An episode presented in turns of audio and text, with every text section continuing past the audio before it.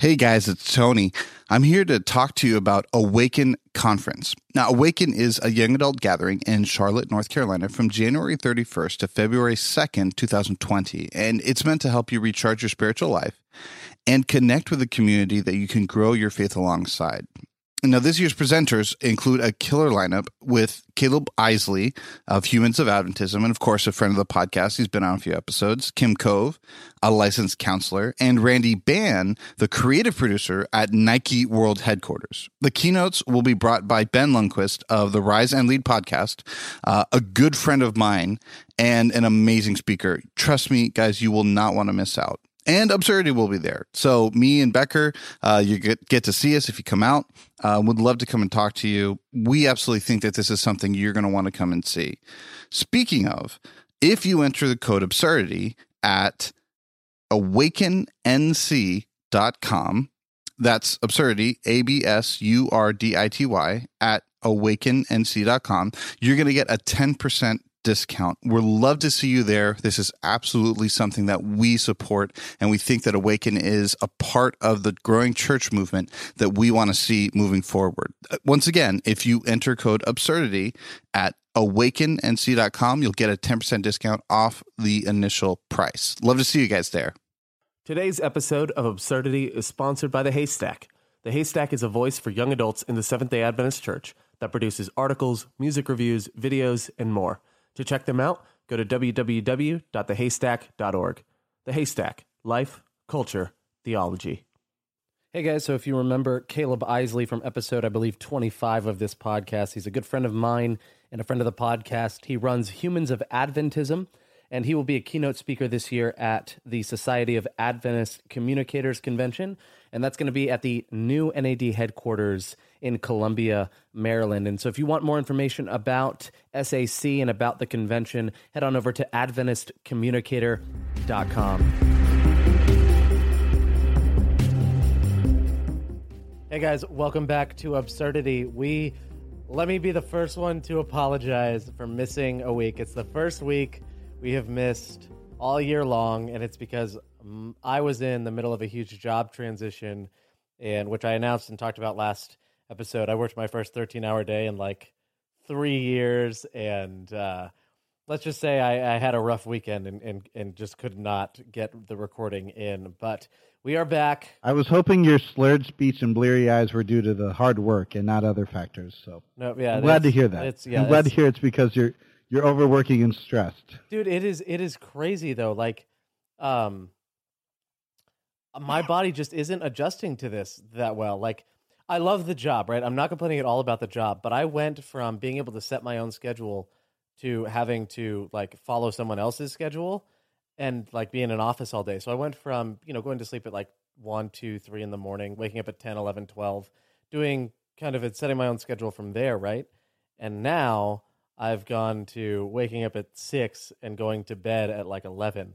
And uh, it's crazy. My even my dog is actually kind of struggling to adjust, but it is Let's what it is. Like two weeks.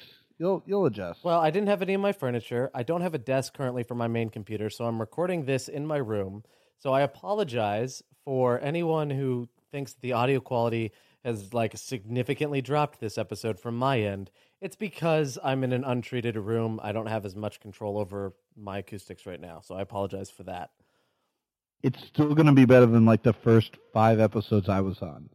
Like That's it's fair. Still That's fair. It's still going to be better still- than that. It's still better. Still better. Yeah, but that's also Um, quality, not just audio quality, but just content quality. I'm just kidding. I love you, Tony.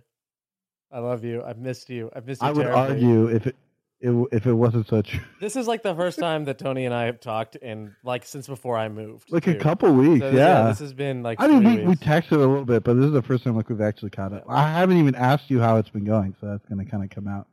Um, this is an interesting topic we're going to talk about today, though. well, I i- considering in light of- considering, in light of my move, in light of a lot of the conversations I had yeah, um, before accepting this job, even when it was still like in the, you know, I don't know what I want to do, and I don't even know if I'm going to get the job, and things like that. Like, like this was a topic that was coming up in every conversation, and it was like, well, where do you feel called to go, Ryan? What do you, where do you feel God calling you to do?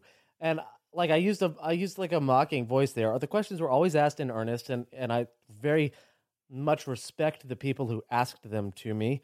But at the same time, But that's how that's how you feel. Like you don't feel it personally, but after a while, it's like, uh, yeah, yeah, it's Uh. yeah. um, and and the question always comes from a It- good it- it- place. yeah. It's like the guy who played Biff from um, Back to the Future. Have you heard this? Like he has an actual card he gives out to people that answers like the top five most asked questions. Like number one, yes, I did invent Butthead. Number two, like I did meet Christopher Lloyd. He's a very shy person. Like all those things. Like it goes in order. Like we did base it off Donald Trump. Like those type of things. Because he's so tired of asking those questions. He's like if someone comes and asks something that's not on that card, I'll usually like hang out and I want to I want to still spend time with them and, and chill. But it's like that way it eliminates like eighty percent of the same Yeah, questions over and over again. I believe it. That that does not surprise me at all. But so so I kind of want to just kind of jump right in here and talk about calling. Um, what is a calling? How do we determine it? All that good stuff. Now, this isn't meant to be an advice episode, right? So if you're someone in the middle of like trying to figure out your calling, if there is some helpful information in this episode for you, that's fine. But we're not trying to do a how-to guide. Here. Completely accidental. Yeah, we're just trying to Completely by accident. we're just having a conversation about calling. That's all. Stream of is. consciousness. Just, Just straight up stream of consciousness. And let me tell you something else about them. This is Yeah. this is this is absurdity after dark when Ryan is exhausted and Tony has a longer beard than him, which is very rare to see happen. I was gonna say you saved. I wanted to talk about it, but we're still not doing live episodes. This is, I think, the first time in years I have had a bigger beard than you. Okay, only only people. This is the pedo stash. only people This is the pedo stash, I think. Yes, that's true. You, you yeah. The, okay, only people from the School of Religion at Southern will understand this. But I saw Star today. And Shut and the first one of the first things she said to, now when I graduated I had short hair on top and a super long beard, like a 6 inch super long beard. Yeah. Okay, now I have four inch hair on top and like trimmed to my face beard currently. First thing she says to me is, I like your hair and beard this way, flipped. Like, first thing that woman said to me was, I like your hair and your beard better this way. No, oh my goodness, hello, like Yep, straight to the just point. straight to the point. It was fantastic. I love that woman. Beautiful. Um, Uh, calling, man, this is so. It, it, it's such a broad topic because when we talk about like what what even is calling, what is a calling, it can mean so many different things to so many different people. Um, you know, generally in the Christian sense, we talk about it as like, oh, you're calling to ministry, but even when we talk about that, okay, is it calling to pastoral ministry? Is it calling to different ministry? I think a lot of times we confuse calling with specifically pastoral ministry. Um, oh, absolutely. and I, I don't think that's I don't think that's fair, and I don't think that's true most of the time. Well, no, and because of that, like because so because we've we've given that it's false equivalency, right? You see people who change Yeah. their lives, right? Who who lived this one way and then decided like, oh, I'm going to follow Jesus, and and this is the life I want to live now. And then suddenly, like they feel like the only option they have is then to become a pastor. Like they go, oh, I follow Jesus. What is he calling me to do? He's calling me to follow him. The best way to follow him then is to um, you know, is to enter ministry and change everything I was doing. And um, like we see, And- I think we see that a lot. Not even just like it's the best option, like that's the option. That's what I have to do. Yeah, And I think a lot of people actually give that. Um, one of the proudest moments that I will, not proudest moments, I guess, but one of my achievements at Southern that I'm very proud of in undergrad is I talked eight people out of being pastors. And I'm very proud of that fact. And I will explain to you why. Well, don't worry, Tony. Because- Make that make that number nine because after having you as my co-host, I've decided I don't want to be in the same careers. I'm just kidding. I'm just kidding. Wow. I'm just kidding, Tony. If you, if, Tony. if it wasn't accurate, I would be so offended. Um, I just I want to fight you on some of these things, but they're not. Um, I can't. I have no ground to stand on. No, but the reality is, especially when it comes to um, why I did that. Uh, actually, let's make it ten because you and Steve both. Um, Steve's a teacher now, man. He's not even a pastor. Um, the reality is when I did that, it's because a lot of these people were called to know they they felt a calling towards God and even towards a ministry, but not the pastoral ministry. And a lot of them didn't even like people. And that was my biggest thing. It's like, look, if you're, you know, not a super deep thinker, or if you're not um, very very talented musically, or if you can't, you know, not a good preacher, none of that bothered me.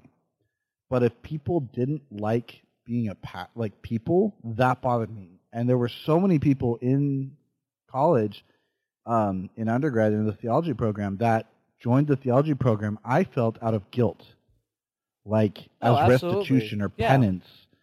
Um, and they're like, "Well, I have to be a pastor now," and I'm like, "That's probably the worst reason to become a pastor."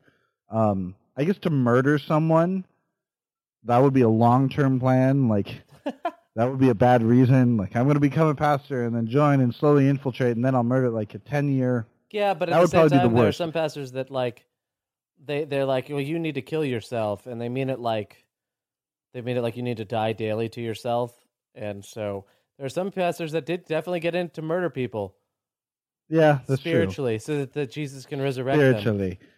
Um, Shout but out the reality to all the like, pastors that use terrible metaphors. Shout out to all you guys. Ugh, we all I- know you exist. somebody did a. The speaker for chapel today did a total unintentional double entendres, and it was just, oh my goodness! He's like, you just, you know, sometimes you have to touch, and, and God loves touching girls and touching boys. And I'm like, oh my gosh.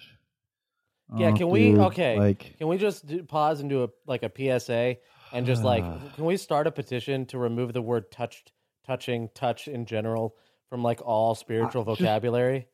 Can we just do that, please? I understand what you were going, but couch it and contextually you understand, but just know what you're going to say. Like, and don't use boys or girls, men and women, touching men, touching women. That's a different story. Touching a man, you touch him on his shoulder. Touching a woman, you touch her, you know, on her on her forearm. Touching boys and girls, that don't say that. Please don't say that. Anyway, so yeah, we need. There's a few other. The other one is going all the way with Jesus. Can we please stop? Who wants to go all the way with Jesus today? Mm. I've heard all of these and they all need to stop. just please stop. They all need to stop. I beg you. Think like a 12 year old when you're writing your sermon. Is this going to make a 12 year old laugh? Then don't put it in. Anyway, go back to the main point. the reality is that for a lot of people, they don't like people. And if you don't like people, you shouldn't be a pastor. Um, that's not to say that your calling isn't bigger than that, but that's to say that for the pastoral calling, it's so much bigger than just being a pastor. Being a pastor is a very specific type of ministry, and most people are not good pastors. Know that. It is okay. That's why there's one. There are four people to run an AV system. There is one pastor. You get that? In other words, there are more people who are good at AV than there are being a pastor. That doesn't mean we're special. It means we probably couldn't even handle doing AV. Well, that I mean, like for every Moses, there's six hundred thousand Israelites that were just called Yeah. to be Israelites, right? Like, be the best Israelite that you could be. That is. I won't even say. Moses. I'll, I'll, I'll let's flip it and say the priest because Moses was like he had a special connection to God. With the priest, it's like the priest had a very specific duty, and there were some cons. You know what I mean to being a priest, to being a, a part of Levi. For every one priest, there was you know three hundred thousand, you know, uh, uh, Israelites. So to me, it's even more with that because it's like Moses had a unique connection, and I think a lot of people put the pastor on the level with Moses, and it's like no, no, no, no, no. Your pastor is just a dude that's fulfilling a role.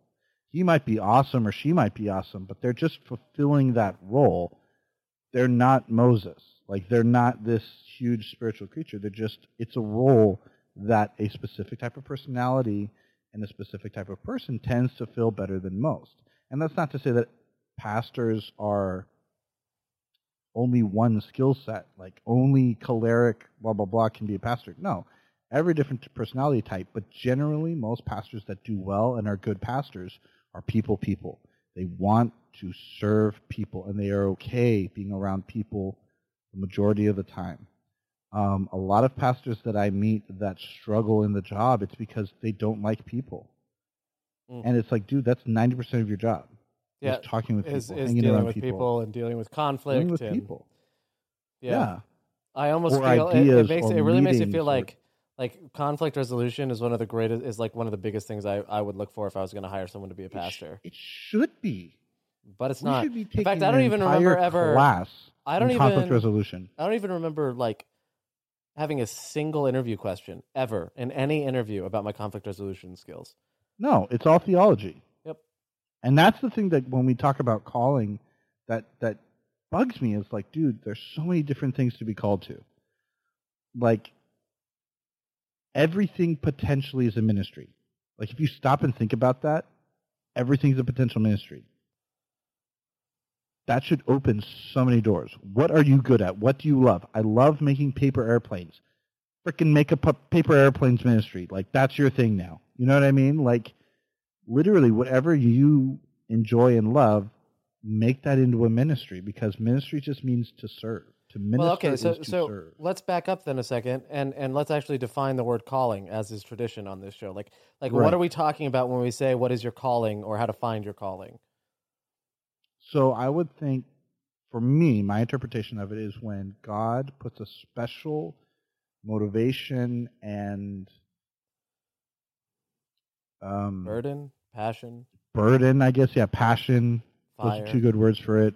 Um, in your personality, uh, sorry, in your personality, on your heart, um, to do a certain, to serve Him in a certain way. Let's put it that way. I think that's a, a fairly broad enough mission. So God specifically comes and puts this passion in your heart, um, this burden on your heart, to serve Him in a specific capacity. That to me is a calling. Yeah, okay, that's fair. Uh, What, what do you What do yeah, you think? I, I I mean I would say Would it- you add to that?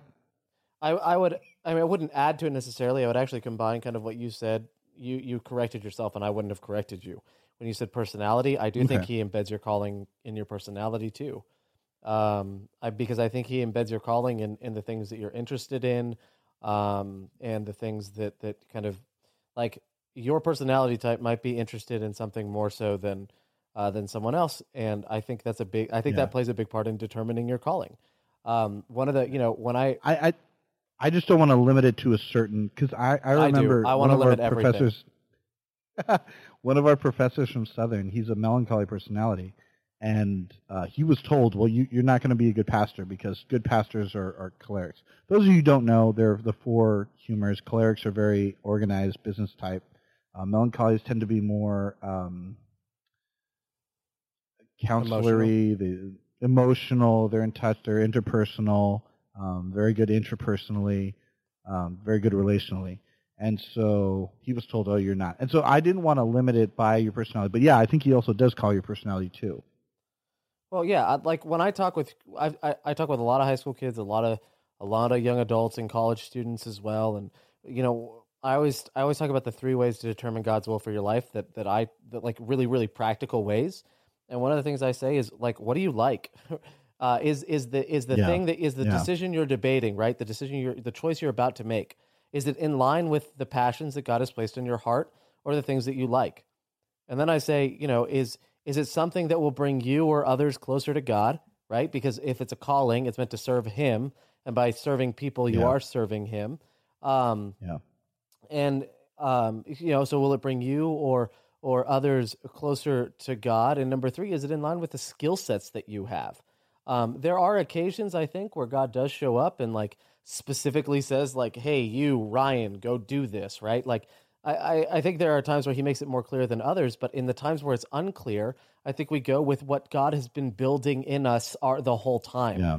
right? Like the way I, I guess this is. I, I guess I wanted to record this episode to say this exact part right now, but um, you know, I I have become Don't reveal the. nope too late. Don't reveal the Nope, process. Too late. You can stop Becker. after 18 minutes, guys. Um, the I I really um, I'm starting to come to the come around to the idea that I don't know that God necessarily calls people to specific like actions as much as he calls them to broader purposes. Um, now there is a part of that's that is slightly projection um, based on my own experience. Like if you were to ask me, Ryan, what do you consider your calling? I consider my calling to equip people to become the best disciples they can be. That's what I or to embrace the you know the fullness of who God has called them to be. That's kind of how I, I would describe it. And I can do that in pastoral ministry. I can do that in my current job here as an admissions counselor and ministry coordinator. You know, I can do that in, in a nonprofit. Um, I can do that in a church setting as a non pastor. It really doesn't matter.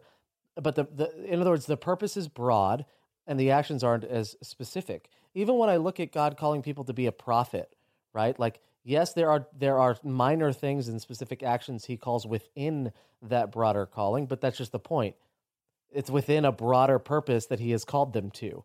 It's within a framework that God himself created by bolstering you, by building you and by by investing in you and and so, you know, that that's that's kind of how I feel now, where it's not do I feel God calling me to do this specific action, more what di- what what direction should I choose that will allow me to serve God the most or to, you know, to to um, fulfill the purpose I believe I've been called to.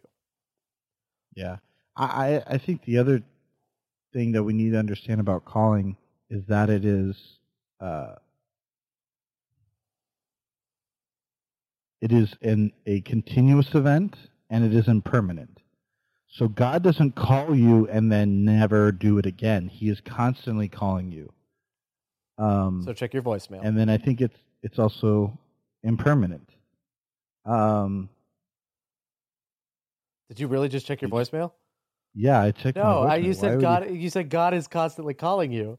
So I said check your oh, voicemail. God. Did you really just pulled out your I'm phone? Like, yeah, I'm your like voicemail and stop I talking. put it on airplane mode. Why would it? That was amazing. You, you leave a. I cannot believe you took me that literally.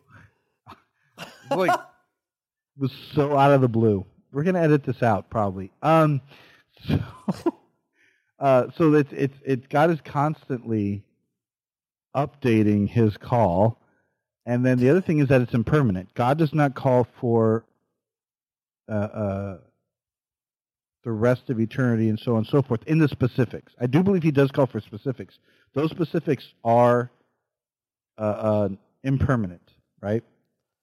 God called Jonah to be a prophet. That was a continuous calling, right? God told Jonah to go to Nineveh. That was impermanent, right? Yeah. He called him to go to Nineveh for a specific time. Um, but he calls you to serve him over the course of your entire life. And and God is first of all, and I think this is the other thing that we need to acknowledge, the other giant elephant in the room. God's calling everybody. Um, we're a nation of priesthood. God is calling everybody to be involved in ministry. It bugs me to no end when I see people that that not that they come up and go, well, I don't have any ministry, but that they have been led to believe that because they can't go up front or they're not good with their hands or whatever, that they don't have an opportunity to minister. I'm like, who told you that? Like, I want to go and, you know, give them a little bit of Jesus right upside the back of their head because it's mm. like, no, you of course have a ministry and God is calling you right now. And that's always been the thing. I have a friend of mine that, um, she is she is going to be one of the most accomplished ministers I've ever met. Maybe not as a pastor, but she's just got she's artistic. She can sing. She can do like all these amazing things. And um, and when we started actually becoming very close friends, she goes, "I don't think I can ever, you know, I, I, God couldn't possibly call me to a ministry." And I was like, "Why?" And she's like, "Well, I just I don't I couldn't possibly do it." And she didn't even even have a specific reason. There was just this vague sense of I'm not a pastor, minister, person thing. And now, and now, you know, fast forward a few, you know, some time, and and she's running a Vespers, you know. And granted, there's only like six people there, but it's awesome. And and I'm like, cool, you know, out of the blue. And she's like, yeah, I want to expand it. I want to, you know, uh, uh, plant a, a coffee shop and turn it into a church eventually, and like do these all these amazing things. And I'm like, that's so cool that you want to do that. I told you, you know, I totally whipped out I told you so.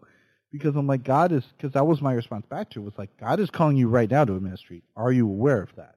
And we sat down and went through Ephesians and the different things that God calls us to. And I think the other thing is that God calls us personally, I believe God calls us to five different types of ministries. And everything we do falls into those five different types. Um, which is that from Ephesians, uh, Ephesians 4, is it? Or is it Ephesians five? I think it's Ephesians four. I don't know where you're going with this. Apostles, preachers, uh, Ephesians. or apostles, prophets, oh man, now I don't know. I feel like it's Ephesians evangelists, four. and teachers. I think it's Ephesians four. Yeah, Is it Ephesians four? Anyway, so I feel like I should research. I'm not that a pastor but anymore, whatever. so I don't. I don't. I've just all my Bible knowledge. Yeah, why am I even asking you about spiritual things? Yeah, um, what's I don't like do being any- a heathen? I don't do any ministry anymore at all. Even though I'm a ministry what's hil- coordinator, I don't do the ministry. You know I just coordinate it. You know what's hilarious about this? I was just thinking about this the other day. Of our like super close friends group, I'm the only one. Well, technically I'm a student now, but I'm the only one that ended up becoming a pastor. We were all theology students. We all ended up being called a different other. Wait, hold up, hold up, hold up, hold up, hold up. I'm technically still a pastor. I still have my ministerial license. Yeah, but you're not in Carolina. Doesn't matter. It doesn't say that I'm. not, you're not actively being paid as a pastor. You're still ministering. no, I actually but you're am. not actively- Literally, I'm still actively being paid as a pastor until tomorrow. As in, like tomorrow, I Oh get my my- last paycheck. You, Yeah. are, you just have to get in the last word, don't you? yes. Thank So- you. But Let's go. But yeah, like the reality is, you know, everyone's being called to be a minister. Everybody. You're being you, whoever you are listening to this right now, God is calling you to ministry. And it falls within those four. So some he called to be apostles, some he called to be uh, prophets, some he called to be evangelists, some he called to be shepherds or pastors, and some he called to be teachers. I believe that God, everyone falls into those uh, five categories. Every ministry falls into those. It's either evangelistic, or it's teaching, or it's a shepherding, or it's a prophetic ministry, or it's an uh, apostolic ministry. Um, administration falls into that. Pastoring falls into that. Preaching falls into that. Music ministry, uh, flying a plane ministry. Um, you know, every everything you can do that serves someone falls into those categories. And we could get more into that. I, we won't in this particular podcast, but maybe that'd be a good one. Well, another can I- episode. Can I think. add something to that though? Because I think you've touched on in something really, really important though, which is this: the decision that you're like, like the conclusion that you've come to on that comes from a working knowledge of Scripture, and this is something that's really Yeah. important because I think when it comes down to, to deciding God's calling, we have all of these people that never open the Bible, that don't know squat about God, and then they or who God is, right? They don't even know, let alone facts about him, but they don't know God themselves, and they go, "Where's God calling me?" and it's and, and I think one of the things that God that, that when it comes to determining our calling comes from well, what do I know to be true about God? Yeah. right? Like, and what you know to be true about God is that in Ephesians, it's laid out that that you know there are some are called to be this, some are called to be that. You know that God calls people to those things, and you are able to make reasonable, logical conclusions from the information you know that you've learned about God and learned from your experiences in your past with God. And I think that's important because it's much harder for someone who who says like uh, oh, I'm trying to figure out what God wants me to do, but then literally spends no time in prayer, no time actually, you know, investing in their own faith, and they're and then they're saying like God's calling me to go do something, um, or I don't know what God's calling me to go do, and that's like to me that's just a big red flag. You know what I mean? Like that's so I think you've touched on something big there, just in the way you said what you said. Yeah. Um, I often think that's interesting. I mean, I, I'm not saying that God only calls people who have a working knowledge of Him. Not even No, no, no, no, no, no. Yeah, if I But I if think yeah, some I people come up my bad. before you ask for advice. Yeah, I, I I agree with that. I had a lot of people come up and go before you know, what what what is God calling me to? And I'm like, well, have you asked Him? Like, you know, like have you talked to Him and asked Him? Yeah, for real. Yeah, kind of, sort of. Well, spend some time talking to him. Like that's the that's the first step. Um, you look at Paul. Paul's a great example. Like Paul spent so much time in the Word that God could tell him, like, yeah, you know that place you want to go do awesome, amazing things in. Don't don't go there. I want you to go south to Macedonia. And he's like, oh, okay, we were going to go to Asia, but I guess we'll go this way now. And the Bible, by the way, this is what's interesting about this. The Bible never tells us why God did not tell them to go to Asia. It never reveals that. All it says is an angel came to Paul and said, Yeah, don't go that way. Go to Macedonia.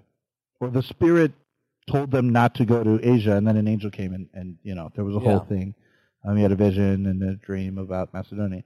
And so but that Paul was so connected to God that when he was like, "All right, guys, I think we're going to go here," that God was like, "Nope," and he and doesn't explain why, doesn't give him an alternative at the time, and he's just like, "Okay, then we're going to sit."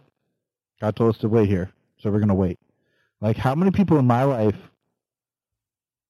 I guess I don't know if I would have that amount of faith and amount of connection with God. I would like to think I do, but I don't know if I have that amount of faith. That all right, I think we're going to do this thing. God's like, no, just sit. Give me a minute. And I'm like, okay, you know. Uh, but that comes from spending time with Him. Yeah. That comes from spending time with Him every single day, and and I think that's a huge part of knowing what your calling is. Um, I mean, it, it it it amazes me sometimes like how amazing the gospels really are especially today that the speaker spoke about john um, after he talked about the touching of the boys and the girls. Um, he spoke about john. By the way i have to the context that he was talking about is that god wants to come in and touch parts of our lives and heal us. Um, and he and he doesn't discriminate. That was the context of the touching part. So I just want to make sure that nobody's You're like not just like slander, or yeah, especially yeah, in, in our yeah. I don't want to slander him. It was a beautiful sermon. He just he said these things, and in in the context, it still made sense. But I was just "Er." okay. Anyway, point being, um, in this beautiful sermon, it was all about John 14 and 14 through 17, and how that whole section is about the intimacy that God wants to have with us, and how close He wants to be with us, and and how deep his friendship he uh, you know a friendship and an intimate relationship he wants with us. And it was so beautiful and i was like man it was like i was reading them again for the first time. And i've read those exact i've preached on those exact same scriptures probably five six times each in my life you know those chapters those concepts. Uh, i've read them probably 20 times. Um, and it was just like i was reading them again and, and it's like man there's such a treasure trove of knowledge that we have that I think sometimes we just pass by and we kind of forget and take for granted. Um, and and you definitely have to work for it. You know, it's not like an advice. It's not like a magic eight ball where you can just, all right, God, am I going to do this today? And then just I'm making motions. I realize on the radio, um, but work with me here. And then all of a sudden, God's going to pop up the magic answer.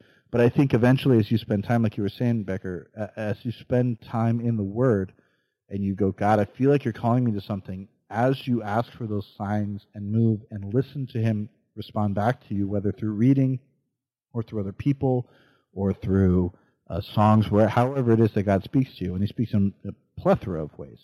Um, I think that as you spend time in the Word, spending time with Him, um, that quality time, He answers. Yeah. You know, and don't forget we have we have God's literal word to us.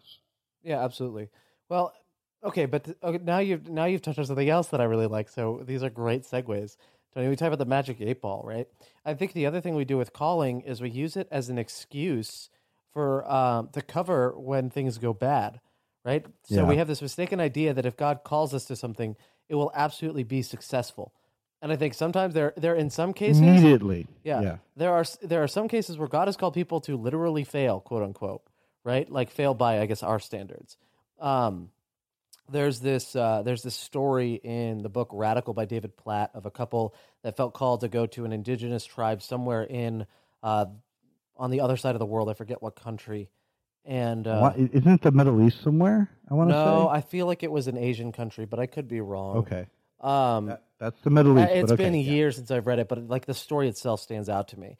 Anyways, I got you, everyone yeah. told them like it was a cannibalistic tribe, and um, they didn't speak English, and and the couple felt called to go. They sold. They started selling all their things. Everyone was telling them, "Don't go, don't go. You're going to die." And they said, "We have to do this. Like there's just something inside of us. God is pushing us to do this." And so they did, and they they got to that tribe, and sure enough, they were killed and eaten. Few years later, another couple is called to go to that same tribe. And everyone tells them, No, remember what happened to the last couple? Don't do this. You're going to die. And they said, There's this burning fire in us. We have to go. And they did. And just before they were killed, the tribe remembered the last couple that came and said, Well, let's hear these people out. And, the, and it resulted in the entire tribe being converted, right? And and so you've got this thing where sometimes God does call people to quote unquote fail. And that's the other thing on it too. Like God doesn't promise that your calling is going to be easy. And what we do is we we do we we go, God, you called me here. Why is everything so hard, or why is it going so bad? And we we blame God for, in many cases, uh, for what in many cases is our fault, right? Like a lot of people know the story of Ellen White being called as a as a prophet. What they don't know is that God called two other people before her, three other people. You're right, three other people before her that all said, "No, I don't want to do this." right? Like there's this option of like you have choice, you have agency, and God has created you with a mind, with the ability to reason. And and I'm not like trying to patronize anyone, but I think it's important that we remember our responsibility and our calling, which is to fill, fulfill our end of the deal. And uh, and and it's not God's fault if you make a poor decision or something goes awry, because if God's called you to be there, then He's called you to be there Yeah, I'm with you. I think the other thing we need to realize is that God doesn't call us to easy things. Um, the easy way is ignoring the calling. Life will be much easier when you don't follow God. You don't have the peace. There are blessings that come that, in my mind, outweigh, which is why, okay, this is what fascinates me. Yes, your job right now is very hard and you're very tired, but I'm willing to bet it is less stressful than being a pastor. Uh, sort of. There's a lot less intangibles, which makes it a lot less stressful in that regard. Um, and what's amazing to me is when I was a pastor, I've had way more, way more high stress, quote unquote, jobs. But being a pastor was one of the most stressful things I ever did, have ever done. Mm. And I was in Israel during rocket attacks. Okay, so I when I say stress, I know stress. I have been, you know, circling, you know, with tiger sharks circling me. I've been on, uh, you know, 80 foot, 140 foot, uh, you know, cliffs when you know wind was shaking us, and there's only like three feet of, of you know ridge to be on. I have been in high stress situations. Being a pastor one of the most continually sustainably high stress. And I can't explain to you why. I can, in logical terms, tell you. It sounds ridiculous. I'm like, well, there was board meetings and stuff. And it's because there's outside forces that are attacking you. And you are not only being attacked by these forces specifically there to bring you down, but you are also, and this is, goes for any ministry, by the way, any ministry you get called to. But when you get called to that, you are so spiritually responsible for these people. You feel that burden on you. Yeah. And and I'm sure for you with your ministry teams and, and, and as a ministry coordinator, you feel that for your ministry teams. Yeah, and so that's why I, I was like, I would for them. Like I still feel like I'm a pastor. I may not be in charge of a church, but I am a pastor, very much so. Exactly, and that's that idea of like, man, it is so it can become so stressful. Um, and and that's ministry is stressful in ways that don't make logical sense, and yeah. you can't explain it, and and that's the thing. So if you want to take the easy road out, the easy road out is is is leaving your calling, not the ministry, but leaving your calling. Unless you're Jonah. Um, yeah. Well. Well. I, well. I think I think too. Like there is I, I get this a lot from atheists right that, that you know choosing the belief in god is the easy way out right um, it's not as harsh as the harsh realities of the world or whatever but i like i think a true faith in god doesn't shy away from the harsh realities of life if anything my life has been way harder after i accepted jesus not before i think the easy way out is believing in god but not act or believing god exists but not actually doing anything about it like i think that's the easy yeah. way out right claiming the belief yeah. for convenience sake instead of actually committing yourself to it um, I think that's the easy way out. And um, so I, I, I do think there's an element of that to it. But I absolutely think like, yeah, God does not spare you from the harsh realities of life. He doesn't he doesn't shy away from them because God's interested in in a much bigger game, right? God's interested in a much bigger plan in a much longer time frame, and he would rather and he would rather have you suffer for a while now and be saved for eternity than the other way around. That doesn't necessarily mean he's causing the suffering, nor do I mean to think mean to uh, claim this as some sort of theodicy that this explains all the existence of evil. That's not the that's not Yeah. the point of what I'm saying here. Um, I'm saying like in in micro ways, I do think God does allow certain things, um, simply because if He didn't, and if there was no opportunity to grow or opportunity, I think the biggest lessons I've learned in my life have come from a place of pain, and I think sometimes that's what God allows for us as well. But I mean, even the disciples following their calling screwed up all the time. Peter gets called out for being a racist and a hypocrite in Galatians 2 by Paul, right? There's all these, there, there's these And, moments. and Acts, yeah. yeah, and Acts. Uh, Paul and Barnabas fought all the time. Like they argued, and eventually, what was it? Oh Paul and Barnabas, they split up. Like, They split up. the, yeah. like the dynamic yeah. duo That's a great example. Uh, so it's, Which, which you would think. I mean, and again, they were in a high stress situation. But that's what cracks me up. Is I go, if anyone is going to have the perfect relationship, it's Paul and Barnabas. They're the yin and yang. But and yet, even them, even that perfect relationship that quote unquote on paper should have been awesome, they had to split. yeah. They had to go their separate ways. They fought, and and I don't. God worked it out to His glory, but I don't think He planned that. I don't think He wanted that. Yeah. But it happens. It's difficult. And I think, uh, you know, I think the other thing that, that following our calling allows us to do is it allows us to be confident that we're, we're, we we are where we are supposed to be, but that doesn't necessarily mean that we're going to be given the confidence that this situation is going to turn out quote unquote okay, right? So I think it's a it's a different kind of confidence that you live with. Um, I, I- see a lot of people say, "Just take comfort that you're you know you're living in your calling." No, you can live in your calling and still be scared to death, right? Uh, I, because you don't know, there's a lot of unknown with what's coming. But I also think uh, that there is a different kind of calling that can't, or a different kind of confidence that definitely can sustain us, and that's the confidence that we are where we should be.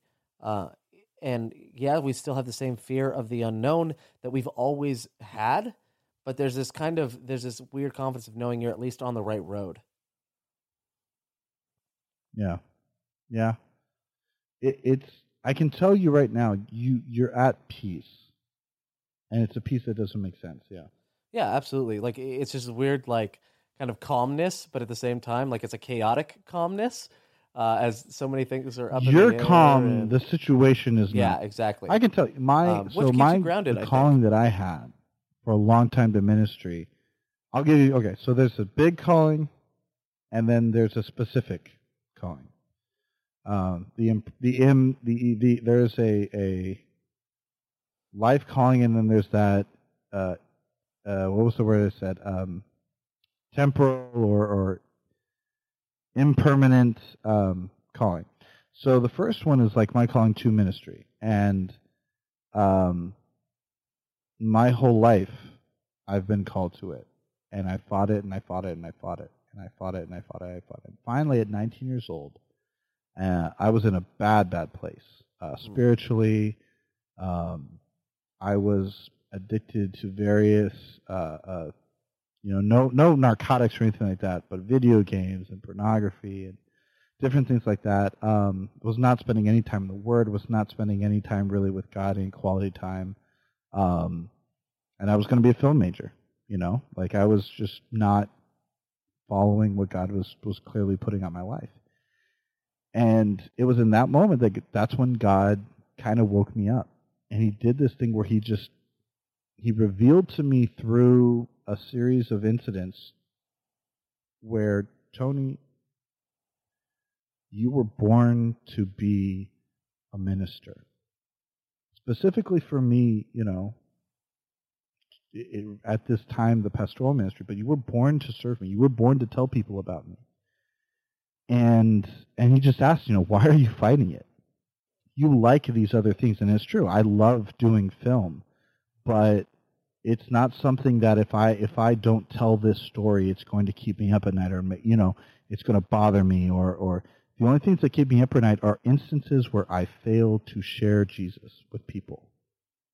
Um, those are the things that keep me up at night, and and those are the those are the times that that bother me.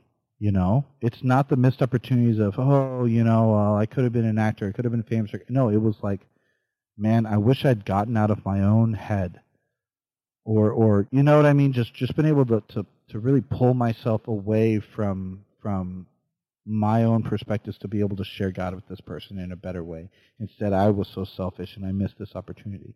Those are the things that keep me up at night. And God just really, in that moment, He revealed that to me.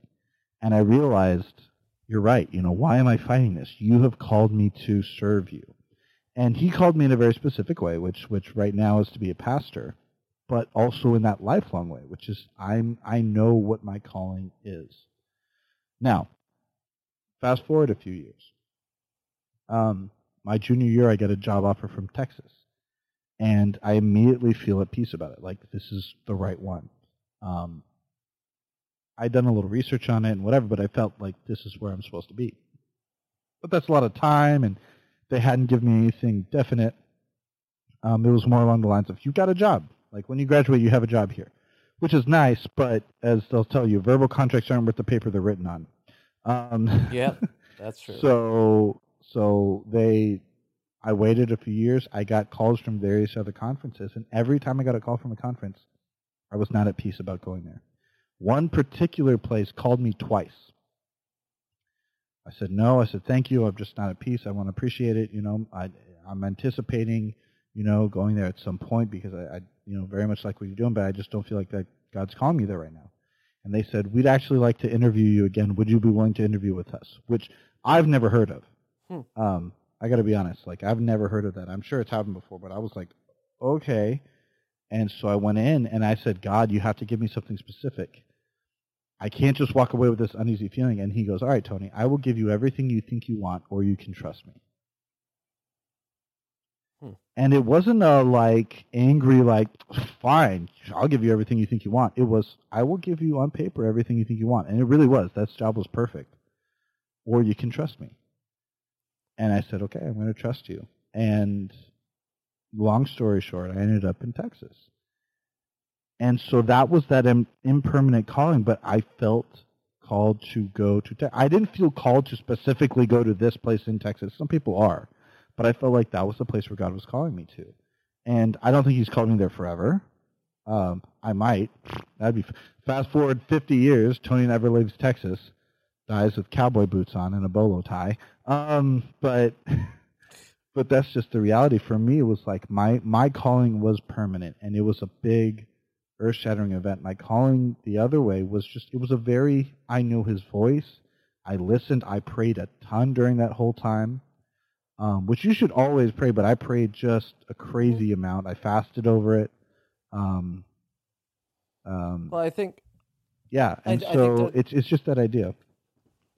I think that God certainly does uh, call us on occasion to very specific things, right? So instead of just going to Texas, like you may say, you need to go to Houston, Texas, or Arlington, Texas, yeah. or whatever. Like there are times where where that definitely happens, right? But I think I I think that's not the not the usual. No, the vast majority of people have to kind of infer calling, and and I think um, and I think that's okay, and I think we see that in Scripture too, right? I've talked about this with the healing miracles where in Acts you see Peter healing people with his shadow, right? But then by James you see him you see James saying, "Hey, if one of you is sick, uh, gather the elders around him to pray for you."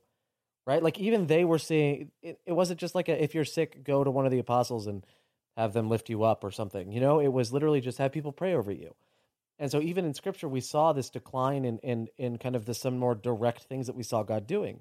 And and I think uh, that that's true in the case of calling as well. Absolutely. But I think the other half of this is from the job perspective, the, the, employer perspective, right?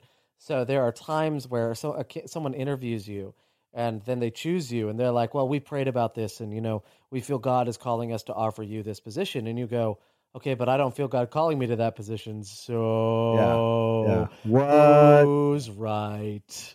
right like like that's that's a thing and, and and sometimes to me when i've come across that kind of situation whether it's happened to me or to other people is it does it like it does cast a little bit of doubt in my heart to say like okay are we using calling to emotionally manipulate people at this point? Or are we actually do we really feel called to do this? And or you know do we do we really think that we are called to to to, to take this uh, course of action? And I, I really still haven't figured out how to deal with that. When two people are praying for the same thing but it seems like they're getting two uh, completely opposite and unable to coexist answers. Right? I- We see this in relationships, we see Yeah. this in work, right? Like there are times where people feel called to do exactly opposite things. Um, and I honestly like can I just I don't know how to how to deal with those quite yet. There are some that have happened to close friends of ours, um, of mine. There are those that have happened to me, and I just I don't know. I, I really I'm just kind of in a place where I don't know yet how I want to handle those. What do you think? I think sometimes I don't know, man. That's a hard one. Right? I think sometimes God gives us multiple options, um, and I think that's why He isn't so specific. Sometimes, um, I think He is general because He goes, "I want to. If you go down, I'm going to give you three doors. If you go down door A, door B, door C, like my in my calling to Texas, right? God didn't really give me options when it came to following Him and being called to ministry. He was like, "You're called to ministry. You were born to tell people about me." That it wasn't really. You were born to a tell people about me, or B it was like this is what you were born for. This is what I designed you, you know, for. Um, the other one, it was like God really was saying you can go to door A or door B. I'll give you everything you think you want, or you can just trust me and go into the unknown. Um, and it, it, it was not done with sarcasm. It was not done with condescension. It was not done as a way of like patting me on the head. I think he really was giving me two completely different options. And I think either one, he was, I'll bless you if you go here. Yep. I'll bless you if you go here. Choose. And yeah, you know, I think can God, you know, that's a hard one. Can God call two different people in two different areas? You know, when a conference says, "Hey, we've prayed about this." I mean, I go back to when the GC makes a decision, right? And we all prayed about it. yeah. Unless it's a hundred percent, or you know, 90-10, uh, you know, to me, I always think it should be a super majority. It should be a super majority. It shouldn't be a simple majority. It should be a super majority because if we, you know, who was wrong? Yeah. No, I go back to are the 977 people who voted for women's ordination were they not praying about it? I believe most of them were. I know quite a few of them, and they were know, praying you- very hard about it. If you read some if you read some articles online from uh, you'd think that they weren't praying at all. Don't start. I'm not I'm me. not saying where. I'm just saying they exist. Yeah, whatever. But the reality is, you know, anytime the GC makes a decision that isn't like a complete like we all think this is agreed, Any time I go back to who was right and who was wrong. Yeah. I Well- think God could have blessed him both ways. And I think that's just the reality. Sometimes God gives us options and goes, I'll, I'll make either. Because God can make anything work. Understand this. The only thing that God can make work is when we choose to say, God, don't make this work. That's the only time. That is the only time when we choose to not let him, he can make everything else work out and get back to how close of a plan A he was going to make it. Like as close as he, Yeah. it can be to the perfect plan that he originally had for us. So despite our all mistakes or bad choices, and I think sometimes God just goes, I can make this work. Choose. You want to go to Kentucky or do you want to go to this? Do you want to eat this or do you want to go to that? Do you want to, whatever, like go this way or go that way? I will bless you either way. Stay in the land and leave. That's the great part about Joshua that I love when he comes up and says that whole thing, right? Like, if you think it's good to serve the other gods, serve them. I don't have a problem with that. But we're gonna Do go it. here. Do what's best for you. But Yeah. for me and my house, we're going to serve the Lord Yeah. because He's blessed us. But like, see, it's different if it, like, there. So I think while we- while we are talking about the same thing, I think there's an element of we're talking about two different things too. Because I'm thinking of like, I've called you to do this, but you feel that you're not called to do this. As a like, I feel that you're called to do this. You feel that you're not called to do this. So which one of us is right? Um, when when like you know that that's the kind of situation where where the there is no God can bless you in either outcome because in either outcome someone gets destroyed, right? Someone loses out on an employee, or like if if two people are praying to get back together, right? One person thinks they're supposed to be, the other person thinks they're not supposed to be. You can't satisfy both parties there. Um, you know, at least in the immediate sense, you can't. Right over time, there might be something that comes to it, but like like either one of them was right or one of them was wrong right and i do think there are moments at least in the employer case where sometimes like the time that was bought by them thinking that it was you and then not being you ends up this other surprise candidate comes out of nowhere and that's the person that they should have gone with all along. Like I do think sometimes those those kind of tiles fall into place uh, when or the pieces fall into place when God does that. But you know, there are just times where and I'm and honestly, like I'm glad this is a show where I can just openly admit this. I wrestle with that and I don't know what to do about it. And I don't know that I I don't think we're going to come to a conclusion on that. I don't necessarily plan to. I think right now that's just what it is. We have to. We will keep recording I until we come. I think that's absurd, Tony. That's what I think.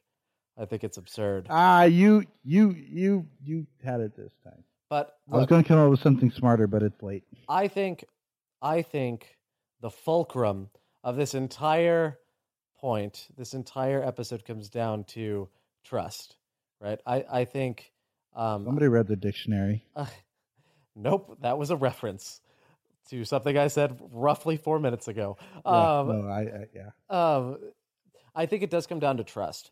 I think it's coming down to trusting God to know what He's doing, to trust God that He's given you the ability to make decisions for yourself. I think it's trust that God will provide for you and wherever you're headed, and and that God will sustain you through it. And sustaining you does not necessarily mean protecting or like, um, you know, protecting from physical harm or yeah, sheltering Yeah. you, right?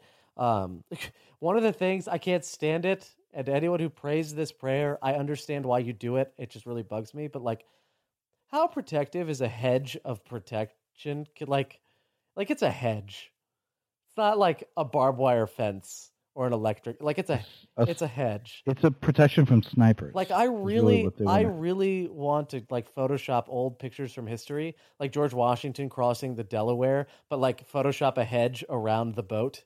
Uh, like I just want to Photoshop like hedges of protection in like throughout in photos in history. I get the reference, I get what it's from, I get the meaning behind it, but like it's just, but it, yeah, it just sounds so ridiculous to me. On, off topic. I want to. I want to use like a World War II tank just crashing over a hedge from like. Yeah, like.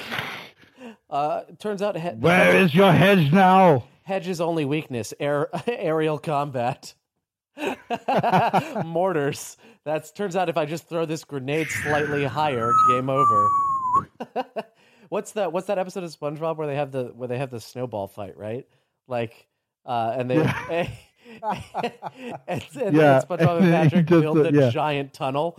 Fantastic, or the like the giant like pipe The or whatever. giant castle. Yeah, yeah. Um, no, but I, you know, I do think it comes down to trusting God that He'll He'll sustain you through it for eternity. That He'll take care of you, and and that you and and there is a confidence in knowing that you are safe where God has called you. Like I don't I don't feel guilt for for leaving my pastoring job to do this. I feel sad, right? For you know, I miss my members. I miss some of the experiences that I had. Um, I do miss some of the things in pastoral life that I don't I no longer get. But at the same time, like I'm completely happy and satisfied that I'm where God has called me to be. I'm using what God has called me to use, um, and I'm I'm acting on the on the passions of my heart that are in line with God's character, that are in line with you know with with what God has prescribed for us in Scripture. So if like my passion is murder, that probably doesn't work. If my passion is lying, that doesn't work. But if my passion is serving people, is equipping them, is giving them opportunities to connect with God, is you know then then what I'm doing completely lines up with those, and Yeah. so I'm completely confident where I am. Yeah, I think uh, that's another big point to make. God's not going to call you to something.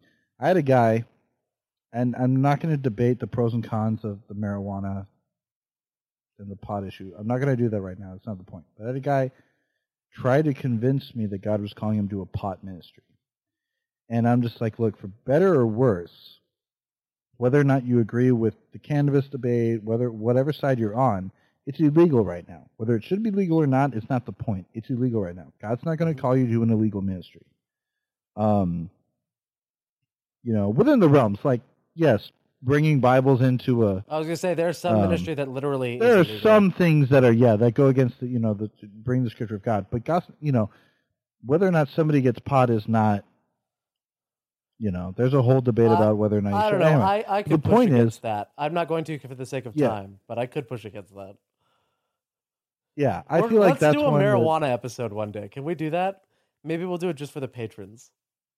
We'll do something. Yeah, that'll be a. a Give us And money, and we'll tell you our, thing, our feeling about pot. Yeah. I, yeah, yeah, that's a nuanced debate. But I, honestly, like, and I and I kept trying to tell him, like, if if honestly, if you feel that strongly about it, you know, start it. And he's like, well, I just feel like a conference won't support me. And I go, look, honestly, there are conferences that'll support that. Hmm. If you honestly, truly feel, maybe not Adventist conferences, but there are places that you know that if you really now, my thing is, he, I don't think actually wanted to start a pot ministry, but had he really been that passionate about it and really felt like I was going into it, but my, my the reality is like, you know, God's not going to call you to murder people. Yeah. You know, He's not going to call you to go against some of the command. He's not going to call you. God's God. God meant for us to be together. Well, then, you know, I'm sorry but he's not calling you to, you know, commit adultery. He's not calling you to steal. He's not calling you to do those things.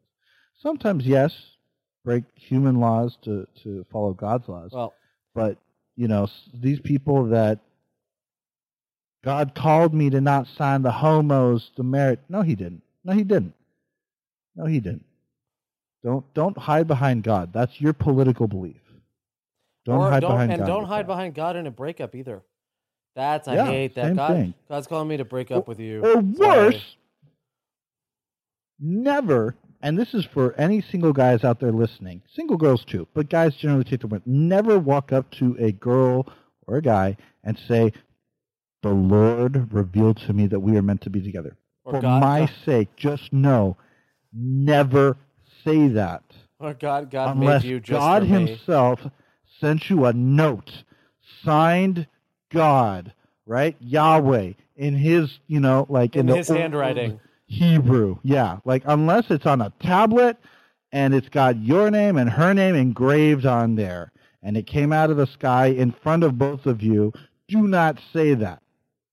Do not Yeah. hide behind that. Unless unless God puts like a giant neon sign over their head that says like this person was made for you and they can see it Neat, too. neat, neat, neat. Right? Like Yeah, exactly. Uh, with a finger, like you know, the moving finger pointing down to them. And look, hey, maybe some people that's how they found their wife, but don't walk up to them and say that. Do not hide calling, behind. calling can uh, definitely be a manipulative tool, and I think we definitely need to be careful on how we use our calling or use what we feel called to be. but but at the same time, I think it's something that's so powerful. I- I it's a journey of self discovery, and it's one that is continual. Don't Mhm. stop. God is continuously calling you. I think that's a good place to end on, right at an hour. So thank you guys so much for listening to Absurdity, for being patient with us as I make this transition. Tony and I are going to find a new time to record, and please bear with us through the adjustments of new location and, and trying to figure out my life. Um, but thank you guys so much for listening to Absurdity. You can find us um, on iTunes, Stitcher, any podcatching app that you so desire. Um, you can, if you follow us on iTunes, please leave a review. That really helps me out. That helps Tony out as well. We've got some special things coming up. We do. We've been talking about them. It's just a matter of scheduling them. That's really it. Um, but I, I am excited for what's on the horizon with absurdity. And um, hey, on October one, check out Project Refresh from the Carolina Conference. I am working on a new podcast with them that launches on October 1 called Echo. So you can check that one out. It's both video and audio. So you'll be able to, to check that out however you want. If you have any comments, questions, or feedback for the show, uh, you can email me, Ryan180Becker, or at gmail.com, or you can tweet me at Ryan180Becker, or you can tweet at Tony. He's yawning. Wait, did he just fin- he just finished? Tony, what's your Twitter? Uh, at Tony T O N Y underscore Anobile A N O B I L E, or you can just search the new Dr. Jones. Great. And all those links will be down in the script in the episode description. Thank you guys so much. And one last thing, if you want to donate to us and, and support this podcast financially, you can do so at patreon.com slash absurdity podcast. And let me put let me put it this way. The more patrons I have, the less sponsors I have to get. So if you want less ads, then supporting this financially is the best way to do that. Um, thank you guys so much. We'll see you next week.